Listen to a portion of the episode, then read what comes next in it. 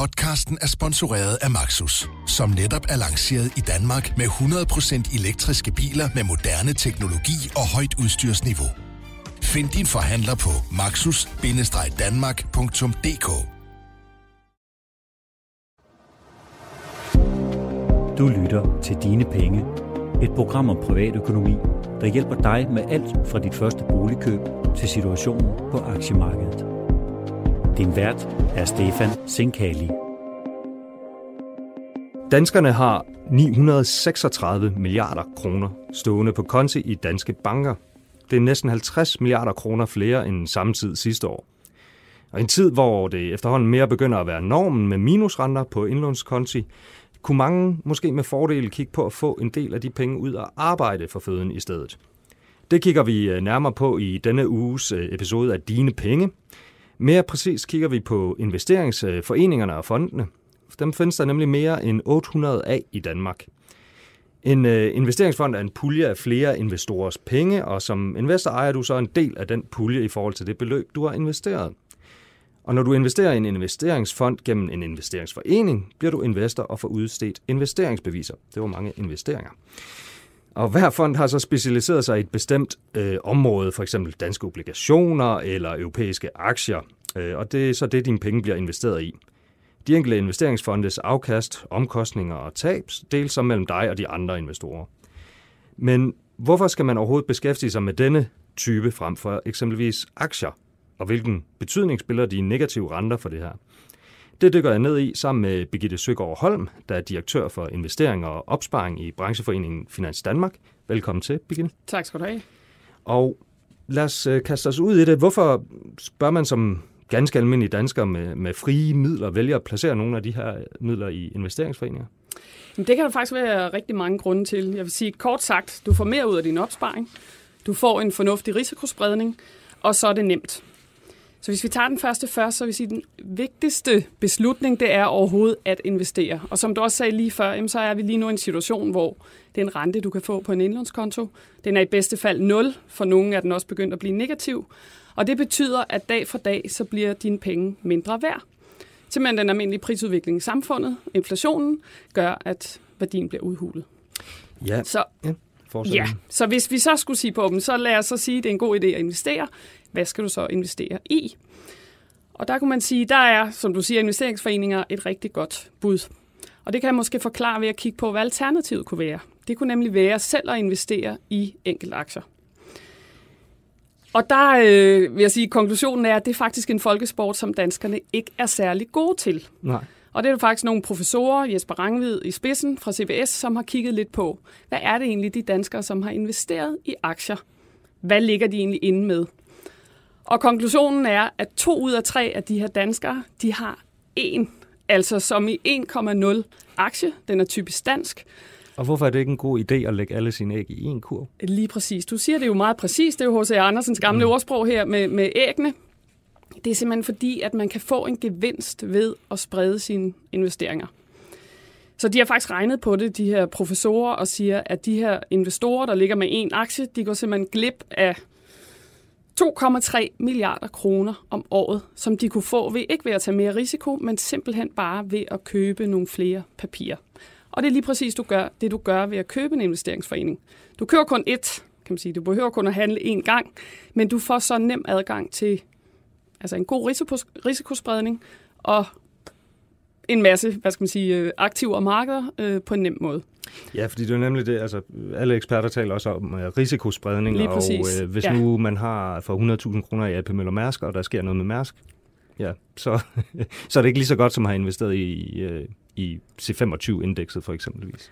Nej, lige præcis. Og det her det er jo med, at tingene de er, man siger, de er korreleret. Altså hvis den ene stiger, så kan du simpelthen, så ved du, fordi de måske handler på samme marked, eller så kan man regne på, hvordan øh, hvad skal man sige, forskellige aktivtyper de agerer i forhold til hinanden. Og så er det nemlig godt at have en bred vifte, så man kan sige, hvis man taber lidt på, på gyngerne, så kan man måske vinde på karusellerne. Ja, nu nævner du selv, øh, altså man kun skal handle én gang, altså i et papir. Er det, er det tilstrækkeligt med risikospredning at investere i en enkelt investeringsforening?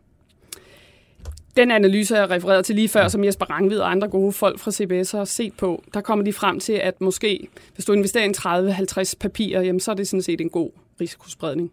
Og det vil jeg sige, uden lige at kunne lægge hovedet på blokken, så vil jeg sige, at de fleste foreninger, de er over det. Så i princippet så vil jeg sige, ja, det kan være nok med en, men det kan også i nogle situationer give god mening at investere i nogle flere. Det kommer lidt an på. Der findes mange forskellige typer fonde. Du kan købe en fond, som er sådan, kan man sige, en blandet pose bolcher, hvor du både får nogle aktier og nogle obligationer. Men du kan også investere i nogen, der er sådan lidt mere specialiseret. Igen, det kommer an på, hvad dit ønske er som investor. Det kan være, at du rigtig gerne vil investere i en bestemt branche, eller du gerne vil fokusere på emerging markets, eller så på den måde, så er der lidt for enhver smag. Der er den helt nemme, som er blandet, og som i øvrigt bliver mere og mere populær. Men der er også de mere specialiserede, hvis du som investor har nogle, nogle særlige ønsker. Ja, og så er der også, øh, altså der er også investeringstidshorisonten. Hvilken rolle kan det spille for ens valg af, af investeringsforening? Jeg vil sige, det kan spille en rigtig stor rolle. Man kan sige, det er også grund til, hvis du... Der er jo mange, der godt kan lide at få rådgivning på det her område, og hvis du går ned i din bank, så vil de typisk spørge dig, starte med at spørge dig lidt om dine økonomiske forhold, din tidshorisont, og ikke mindst også din risikoprofil. Øh, og det har jo betydning for, at du gerne skal matche investorens ønsker med produktet.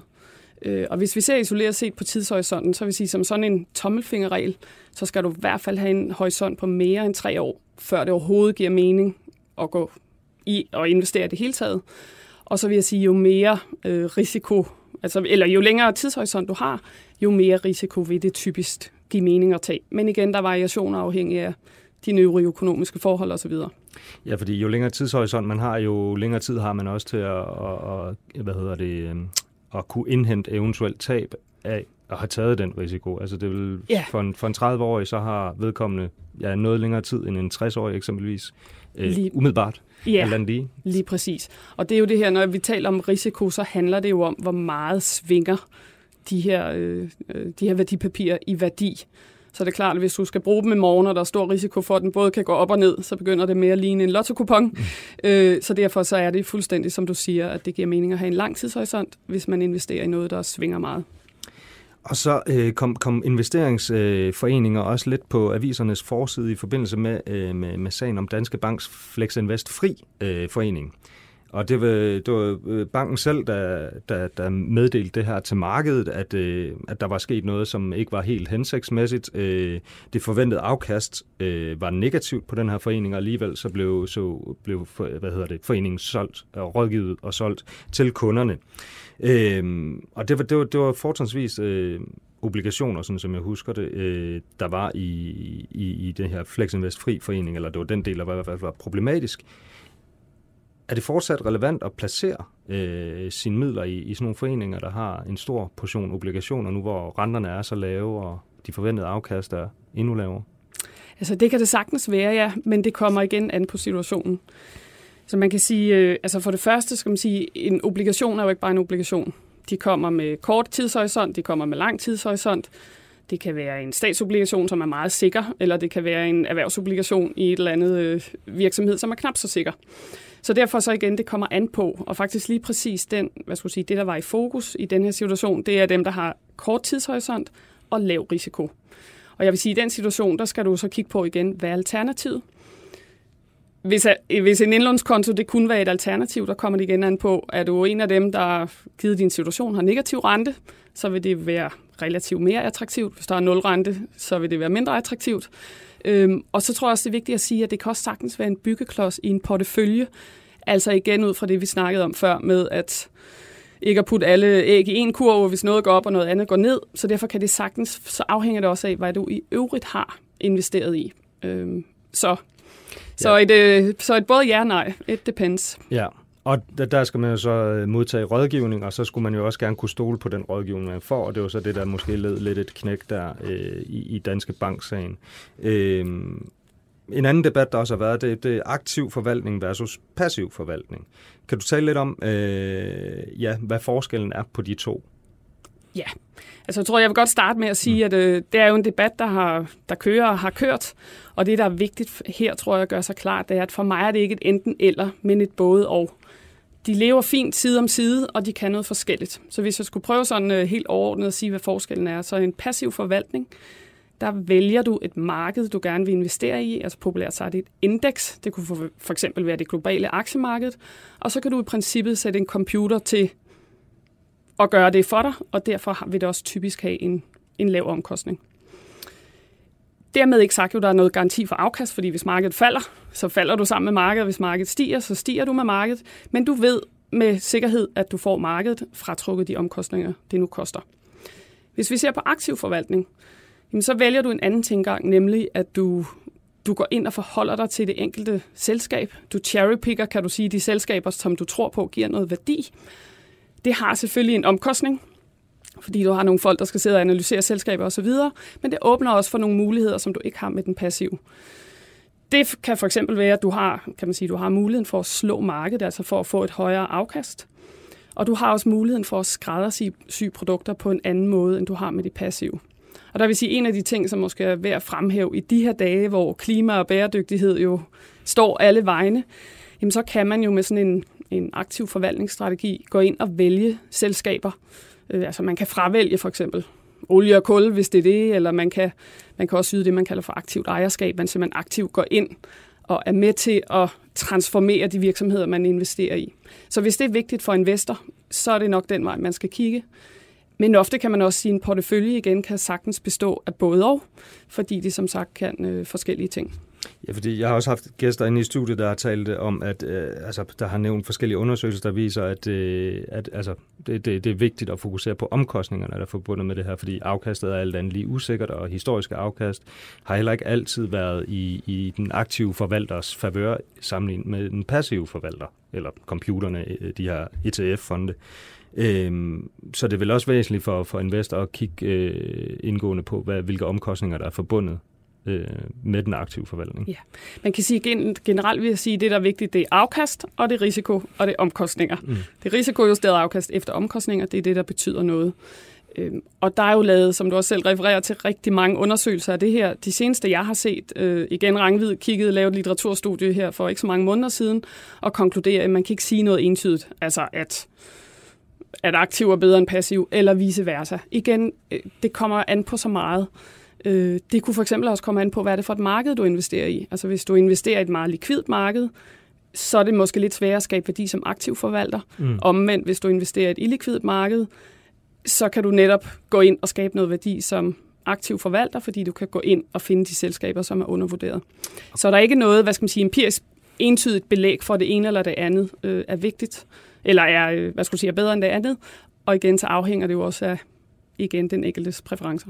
Og for den lidt mere uerfarne øh, lytter, kan du så måske lige sætte et på på likvid versus illikvid? Altså, hvad kunne det ja, være? det, handler, det er, øh, hvad skal man sige, hvor ofte de her øh, aktier, de bliver, de bliver handlet. Altså typisk, hvis det er sådan et, altså de store virksomheder i Danmark for eksempel, de bliver jo handlet rigtig mange, der er mange investorer i dem, og de bliver handlet flere gange om dagen. Hvor du kan også have andre selskaber, som måske kun bliver handlet en gang om måneden, eller en gang om året, eller, øh, og der kan det, altså der, der har de ligesom en rolle i at gå ind og værdifastsætte de her virksomheder. Okay, og så lige øh, afslutningsvis, øh, hvilke overvejelser kan der være, som man måske bør være opmærksom på i forhold til investeringsforeninger og, og type og beskatning? Altså generelt så vil jeg sige, at beskatningen på det her område, det er, øh, det er lidt kompliceret. øh, så derfor så vil jeg nok starte med at sige, at øh, hvis man er i tvivl, så kan det jo selvfølgelig være en rigtig god idé at søge rådgivning. Men altså når det er sagt, så kan man sige, det der har betydning, det er igen dine øko- andre øvrige økonomiske forhold. For eksempel, hvor mange øh, renteudgifter du har, betaler du skop, topskat osv. osv. Fordi det kan have betydning for, hvad skal man sige, hvordan du optimerer din beskatning på det her område. Og så er der måske en anden ting, man skal være opmærksom på, det er, om det er beskattet efter, bliver lidt teknisk, men det der mm. hedder lagerbeskattet eller realisationsbeskattet. Det vil sige, bliver du beskattet, altså hvis, hvis du har en aktie, som er steget værdi i et år, skal du så betale skat af den gevinst, selvom du ikke har, hvad skal man sige, indfriet den, du simpelthen ikke har cashet ind på den. Og det kan der være lidt forskel på. Okay. Jamen ved du hvad, øh, Birgitte? Tusind tak, fordi du ville være med os i dag Selv tak. og gøre lidt klogere. Du lytter til Dine Penge, og det er blevet tid til Mikro Makromix med Ulrik Bie og Sara Jolie. Velkommen til, Sara Ulrik, og velkommen til et program, hvor vi skal tale om en pjusket britte, den første kvindelige europæiske centralbankchef, og et møde i Washington, der ligger lidt ubelejligt for Donald Trump. Men vi starter med den her uges begivenheder. Har I noget på hjerte, Ulrik? Nej, det har været sådan lidt op og ned. Ikke? Øh, der er sådan lidt handelskrig on off, og, og derudover, der har ikke været de helt store nøgletal. Så det er sådan en, en uge, hvor vi blev lidt også fik bekræftet, at det går ikke øh, fantastisk godt i europæisk økonomi, men ikke det helt store. Men aktiemarkedet, det har været lidt øh, som en tvivlråd i teenager og reagerer voldsomt på tweets. Så. Ja, altså det har virkelig været en jojo, men, men som Ulrik siger, det har været lidt sådan en sjov uge, hvor vi faktisk ikke rigtig har haft noget særligt konkret at holde fast i. Så det vi alle sammen går og venter på på aktiemarkedet, det er jo den her handelsaftale mellem USA og Kina, som meget gerne skulle komme inden den 15. december, hvor Trump han har lovet, at han vil lægge yderligere straftøj på kinesiske varer. Og det vi har set i den her uge, det er, at den ene dag siger han, det kommer simpelthen ikke til at ske før efter præsidentvalget 2020. Så falder markedet rigtig meget. Øh, Dow Jones Industrial Average, det store amerikanske indeks, det faldt 400 point, hvilket er virkelig meget i det her verden. Dagen efter siger Trump, ah, det går faktisk ret godt med de her handelsforhandlinger, og så stiger markedet igen. Altså det, jeg tænker jo, jeg og, og Ulrik nok også er sådan immune over for de her ting, hvad Trump siger nu. Altså vi, han siger noget hele tiden, vi kan simpelthen ikke følge med, men markedet hæfter sig bare ved alle de her små detaljer. Og det synes jeg bare er fascinerende at se. Så det har bare været sådan jo jo hele ugen. Nå, men så i stedet for at dvæle ved fortiden, så lad os måske øh, vende os mod øh, fremtiden. Øh, næste uge det bliver domineret af det britiske valg, og der man allerede kunne se lidt på punden, så det kommer man nok også til at kunne se fremadrettet. Ja, altså pundet har virkelig haft et ekstraordinært øh, to måneder her. Siden midten af oktober, hvor vi blev klar over, at der snart skulle være et parlamentsvalg, der er det steget sådan 6-7 procent, det lyder måske ikke meget, men i valutaverdenen er det et kæmpe spring. Så for lige at sætte det i en kontekst, så pundet bliver nu handlet til 8,85 kroner. Og hvis vi går tilbage til august, så bliver det handlet i 8 kroner. Altså, der er virkelig en stor forskel, og hvis du er virksomhed, eller hvis du bare er nogen af os, der skal til London på ferie, så gør det virkelig meget for din købekraft. Og hvordan øh, ser det egentlig ud med forudsigelserne om, hvem øh, der vinder, Ulrik? Jamen det, der jo egentlig har udløst øh, de her pundhop, det er jo lidt besynderligt øh, et eller andet sted, at øh, nu, hvis de konservative ser ud til at vinde. Og øh, så får vi jo Brexit. Og der må man bare sige, at det som alle sukker efter, jeg var i, i London i, i weekenden, og, øh, og Sara har jo været derovre tidligere og egentlig sagt det samme, det er, at folk vil bare videre. Og, og det vil markederne også bare. Og et eller andet sted, så vil det lige nu, der kan man næsten ikke overskue situationen, hvor øh, vi kigger på hinanden øh, den 13. om morgenen, og så siger vi, hvad skal der så ske? Og øh, det, så som sagt, så, så er de konservative foran i meningsmålinger, men de er ikke så meget foran, som de var, da valget blev udskrevet. Og det, det er skal man sige, lidt normalt. De er stadigvæk ganske for, langt foran på procent, men, men der skal, altså, de skal være meget foran, for at, de, for at de kan vinde, øh, hvis man ser på det på landsplan. Og det, der er det store problem med det britiske valgsystem, det er jo det på enkeltmandskredse. Så hvis du får flest stemmer, ikke over 50 procent, men hvis du får flere end alle de andre partier, med det antal, der er, så kan det jo godt være 21 procent eller 22 procent, så vinder du kredsen. Og så alle de andre kredse, hvor man får 100 procent, der vinder du også kredsen. Og det vil sige, at du kan godt få 43 procent af stemmerne, men reelt set ikke få, få flertal i parlamentet, afhængig af, hvor, hvor taktisk man stemmer. Alle dem, der stemmer mod de konservative, kommer til at afgive deres stemmer. Derfor er det ekstremt svært faktisk at vide, hvad udfaldet bliver. Og hvis vi så lige øh, fester os lidt ved, ved de konservative, hvad er det, Boris Johnson har lovet vælgerne ud over Brexit. Så. Jamen, han, han, er jo sådan en, han er jo en stor, stærk mand. Ikke? Han kommer jo ikke bare ind i det her valg sovende til det. Men han har lovet, at inden for de første 100 dage, der kommer der skattelettelser, der kommer Brexit, og så kommer han også ud med en balanceret finanslov. Og det er altså nogle ret store ting for ham at love. At lige med dem med Brexit vil jeg faktisk give ham credit for at sige, det kan han godt få leveret. Deadline lige nu er 31. januar, og han har sådan set en aftale på plads, som skal, han skal have, sådan lige have modelleret igennem parlamentet, og så skulle det gerne være der det, der er mest afgørende, det er sådan set så, hvad der sker efter den 31. januar. Fordi som det ser ud nu, så kommer de ud med en aftale, det vil sige, at vi får en, øh, sådan en overgangsperiode indtil slutningen af 2020. Men hvad så?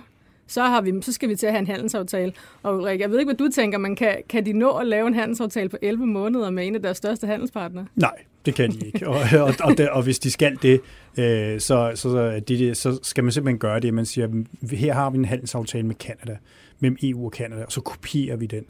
Øh, og sådan ord for ord. Men det, der, det er hverken EU's interesse eller Storbritanniens interesse, så kan det ikke. Øh, er Kanada-aftalen tog syv år, øh, og det kommer det her også til. Og det er jo der, derfor netop, at som Sara også øh, øh, sådan siger, ikke, det er, at når vi kommer til slutningen af 2020, øh, hvad så? Og, og derfor må man sige, det kan godt være, at markederne reagerer positivt på de her ting, men vi kan jo altså allerede se nu, at når vi kigger på tværs af sektorerne, sådan set fra produktionssiden, og ser på erhvervstilliden, så ligger den, øh, så ligger den på tilbagegang i byggeriet, i servicesektoren og i industrien. Og det vil sige, at alle dele, at, altså alt rettet mod forbrugerne har det egentlig okay, men alt, der er rettet mod virksomhederne, det, det flækker, og øh, vi ser også, at erhvervsinvesteringerne falder kraftigt. Og det vil de blive ved med, fordi der stadigvæk ikke er nogen, der ved, hvordan verden så ser ud et år ude i fremtiden. Så, så, så vi kan godt komme i en situation, hvor at, at pundet det er jo så stedet nu, det kommer måske til at stige en lille smule på næste torsdag, hvis øh, konservative vinder et absolut flertal. Men så kan vi måske ikke komme så meget højere op end det. Og så kan vi faktisk godt inden for de næste 6 måneder falde på pundet igen. Vi kommer måske ikke helt ned til 8 kroner, men 8,30 eller 8,5 er noget, jeg hører. Så det går godt, at vi får afklaring, men vi får bare ikke den forløsning, vi har drømt om i tre år nu. Og hvad, hvad, hvad sker der så alternativ, hvis, øh, hvis øh, Johnson og de konservative ikke får flertallet? Får Jamen, en Corbyn ved regeringsmagten? Nej, altså jeg, jeg skal passe på med at, at ved alkohol med alt for mange mennesker, fordi det kan jo gå hen og blive dyrt. Øh, jeg, Corbyn bliver aldrig premierminister i Storbritannien, det tror jeg simpelthen ikke på. Men der vil jo så komme en alternativ regering, og det det er, det er jo det, der er lidt af problemet, det er, at øh, når vi ser på, hvad det er, de konservative vil, så er der jo ingen sammenhæng i finanspolitikken. Altså, Thatcher, hun stod for, at det skulle være, der skulle være balance, og det skulle være orden i det. Her så bruger vi penge, vi ikke har, og sætter skatter ned, som vi ikke har, øh, og så too high, hvor det går i øvrigt. Øh, og i øvrigt ved vi ikke, hvad vores fremtid skal være. Øh, Corbyn er jo det modsatte. Han vil jo nationalisere og hæve skatterne og bruge endnu flere penge. Øh, og det er jo et, altså, det, det er jo ikke bare de velhavende britter, der kommer til at flygte i den situation. Øh, det er jo sådan også et spørgsmål om, at virksomhederne kommer til at gøre det. Og derfor er det jo lidt, at man er nødt til at pille Corbyn ud af Labour, for at man kan få en centrum-venstre regering, fordi han ligger simpelthen så ekstremt ude til venstre, at han vil aldrig kunne stå i spidsen for noget, hvor de kan blive enige om økonomisk politik. Det der jo så er, det er, hvad gør de så på Brexit i den sammenhæng? Og der vil jo så nok komme en folkeafstemning i et eller andet omfang, øh, for det er det, de andre partier vil have. Og så er vi jo et eller andet sted lige vidt i forhold til, at vi ikke aner, hvad der kommer til at ske. Ja, men lad, os, lad os vende os lidt væk fra, fra Downing Street så om, og kigge mod centralbankerne. Øh, Ulrik, det er så første gang, vi kommer til at høre øh, budskaber og ord fra den nye øh, ECB-chef, øh, Christine Lagarde. Øh, hvad skal man lægge mærke til her? Jamen det der jo er, det er, at når man skifter centralbankchef, især på sådan et meget, meget kritisk tidspunkt, hvor vi skal huske, at ECB har været dybt, dybt splittet om, øh, om pengepolitikken, øh, så betyder nuancer utrolig meget. Christina Gard er meget, meget drevet kommunikator, men hun er ikke Draghi. Og det vil sige, den måde, at Draghi kunne tale på og vendinger, og så vidste man også, der var en helt videnskab, der handler om, hvilke slips han havde på i forhold til, hvilke budskaber øh, det sendte. Jamen, der, der er Lagarde bare en anden, og vil lægge vægten et andet sted. Hun taler meget mere Øh, finanspolitik, hun taler meget mere klima for eksempel, og så er hun jo i gang med ligesom at prøve at omdefinere pengepolitikken og rammerne for pengepolitikken. Så det er i første omgang, øh, så er det noget med, at, at hun skal finde ud af, hvordan hun skal holde en balance, hvor hun ikke låser sig fast, fordi hun skal egentlig Draghi prøvede at låse hende og ECB i en politik, hvor der faktisk ligger forventninger om yderligere lempelser og om yderligere rentenedsættelser, og det skal hun ud af. Og øh, der har hun måske allerede sendt nogle signaler via andre Øh. Ja, og det er jo det, jeg synes er meget interessant, fordi der foregår, Draghi gjorde det, da vi havde de her store whatever it takes, hvor han skulle fortælle omverdenen, at renten godt kunne blive sat under 2%. Det troede man ikke, at Tyskland kunne lade sig gøre. Øh, og der brugte han øh, Novotny, der var centralbankchef i Østrig. Det er jo sådan, at man har en direktion i ECB, og så har man de regionale chefer. Og øh, der har vi altså haft to jeg vil sige, meget, meget tunge ude. Den første, det er Visco, øh, fra Italien. Og hvorfor er det vigtigt? Det er jo selvfølgelig fordi, at Draghi øh, fik designet pengepolitikken, så det gavnede Italien. Og nu har han ude at sige, at øh, negative renter, hmm, det kunne godt være, at den vej var nok ikke selv gået. Øh, det, han synes, det var vigtigt at købe obligationer. Og så har vi haft Spanien ude, og det er jo altså to af de tunge lande. Det er jo ikke, det er jo ikke Kypern, det her, og Malta, vel? Altså, det er jo nogle af dem, der virkelig vejer meget, og Visco er en af dem, der har ret lang erfaring. Så der er nogle tunge gutter, der, der er ude og sige, øh, det der med negative renter, det kan godt være, at det ikke er så smart. Og det er spørgsmålet om, i og med, at de sidder rundt om bordet og diskuterer, hvad de skal gøre med pengepolitikken, og ligesom med kommunikationen om pengepolitikken, så er det et meget, meget interessant tidspunkt inden for den sidste uges tid, at vi har haft to så tunge spillere på banen. Det er noget, som man ikke skal overse i forhold til, hvad der kan ske i 2020. Og øh, et skifte på den post og et skifte i den kommunikation, altså man får et, et, et frisk pus, så at sige, også et ubekendt blad måske ikke helt ubekendt, men i hvert fald en anden form. Altså, hvad vil Christine Lagarde have betydning, og hele det her skifte have betydning for, for aktiemarkederne så? Jamen, det er jo altid ret interessant at se, hvad der sker på finansmarkedet, når vi får de her ECB-afgørelser, øh, om de sænker renten, og hvad de siger i, i deres meddelelser. Men, men det er jo så, hvad de skriver på tekst, altså noget af det første, vi får. Det er jo bare plain, kedeligt fortalt tal og nogle ord. Men når Draghi så har været på scenen, så har han jo haft en helt særlig evne til for blandt andet at tale euroen ned. Og det har været en af hans helt store kæpheste, det var, at euroen var for stærk, selvom han selvfølgelig ikke ville indrømme det. Fordi det var meget vigtigt for ham også at pointere, at han på ingen måde var in the business for at styre, hvor euroen skulle hen. Men det var samtidig også ret tydeligt, at han synes, den var for stærk. Så under de her pressemøder havde han været i stand til at tale euroen ned, og så aktierne sted. Og vi ved ikke, om Christine Lagarde kan det samme. Formentlig kommer det ikke til at ske på, på torsdag i næste uge, for vi, vi, kan, vi kan ikke aflure hende nu. Som Ulrik siger, vi ved ikke, hvad for en farve kjole hun er på, hvad vi skal lægge det, øh, eller hvordan den måde, hun trækker på spørgsmålene. Så vi skal lige sådan lære hende at kende og finde ud af nogle møder, hvad der, hvad der sker. Men altså, når det så er sagt, så kan vi jo godt forvente en markedsreaktion, hvis hun kommer ind og siger, det er slut med negative renter, eller de skal bare ned i minus 5% Så kommer der selvfølgelig en reaktion, men det er jo også ret usandsynligt. Så slutter vi af i, i Washington, uh, Ulrik. Øh, for næste uge byder også på, på det møde, jeg lige indledningsvis omtales øh, i den amerikanske centralbank. Øh, hvad, hvad skal man lægge mærke til her? Jamen, vi har jo en centralbank, der har sat renten ned tre gange som øh, forsikring øh, mod økonomisk dårligdom. Og det, der har været med til at skubbe til, øh, til usikkerhederne i amerikansk økonomi, det er jo handelskrigen. Øh, og lige nu, der er vi jo der, hvor de forhandler. Det kan godt være, som, øh, som Sara sagde tidligere, at øh, det går lidt op og lidt, går lidt ned, men reelt set, så siger de jo stadigvæk begge parter, at de forhandler. Og så har man været ret klar i, i mailet øh, fra Centralbanken, Federal Reserve, at øh, man ikke har tænkt sig at sætte renten yderligere ned. Det er sådan set heller ikke forventning om, men øh, jeg tror ikke, der vil gå mange sekunder efter det møde, hvis der kommer den samme tone, som der har været hidtil, og fra det hvide hus om, at øh, de her, det er økonomiske forrædere, og de skal også noget, en hel masse. Øh, fordi det går simpelthen for godt i amerikansk økonomi, indtil videre i hvert fald til, at, øh, at det virkelig åbner for, at de skal sætte renten ned for at forhindre et større tilbageslag. Og så mødet, som sagt, altså det, det, det kommer så i næste uge, øh, torsdag, faktisk måske en anelse øh, ubelejligt for den amerikanske præsident Donald Trump. Så. Ja, hvis man var Trump, så kunne man godt tænke sig, at det møde lige var måske var en uge senere. Øh, for, som vi snakkede om tidligere, så har han jo sat den her deadline, der hedder den 15. december, for om han vil pålægge ekstra straftol på Kina. Og altså, hans problem er jo lidt, at han har jo kunne gøre de her ting før med det her straftol, og så sådan tvinge centralbankens hånd en lille smule. Ikke? Centralbanken har været bange for, at det her 12 vil være dårligt for verdenshandlen, det er dårligt for verdensøkonomien, dårligt for USA, og derfor lavere renter.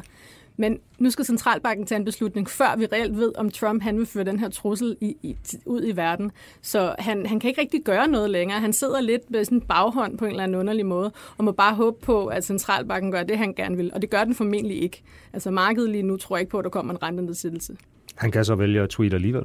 Og det kommer han til. Men, øh, men det må vi jo bare må sige, det er, at i og med, at der kommer så mange udmeldinger om den her handelskrig op og ned og frem og tilbage, så er der jo ikke nogen troværdig trussel, hvis han tre dage før øh, Feds møde øh, går ud og siger, øh, jeg kommer til at lægge straftol på, på søndag, og det er sikkert og vist. Fordi hvis der er én ting, vi ved om den her handelskrig, det er, at der er intet, der er sikkert og vist andet end, at der er intet, der er sikkert og vist. Øhm, og så, hvad, hvad, hvad skal der så til, for at mødet bliver lige så skældsættende som tidligere møder og, og, og påvirker aktiemarkedet? Ja, altså det er særligt det der med, at det påvirker aktiemarkedet, for lige nu er det den handelskrig, vi virkelig meget venter på. Men der er jo to ting, vi rigtig gerne vil vide. Det er, om, som Ulrik sagde, om de her tre rentenedsættelser, som centralbanken er kommet med, kommer der flere? Hvis de signalerer meget kraftigt, der kommer flere, så kommer det selvfølgelig til at skabe en masse chokbølger i markedet, for vi er slet ikke forberedt på det. Og omvendt, hvis de begynder at snakke meget varmt for den amerikanske økonomi og siger, at det kan da godt være 2020 lidt højere renter, så bliver det altså også noget, der bliver taget altså sådan virkelig overraskende. Så øh, ud fra markedsperspektiv, alt hvad der ikke ligger inden for en eller anden status quo lige nu, det kan i hvert fald godt lave nogle overraskelser. Okay, jamen tusind tak. Jeg glæder mig personligt meget til at se, om øh, Ulrik skal med en flas- masse flasker spiritus, og hvilken kjole øh, Christine Lagarde har på. Øh, vi ses igen i næste uge. Dine penge er tilrettelagt af Stefan Sinkali, Sara Jolin, Ulrik Bie og Mia Svendingsen.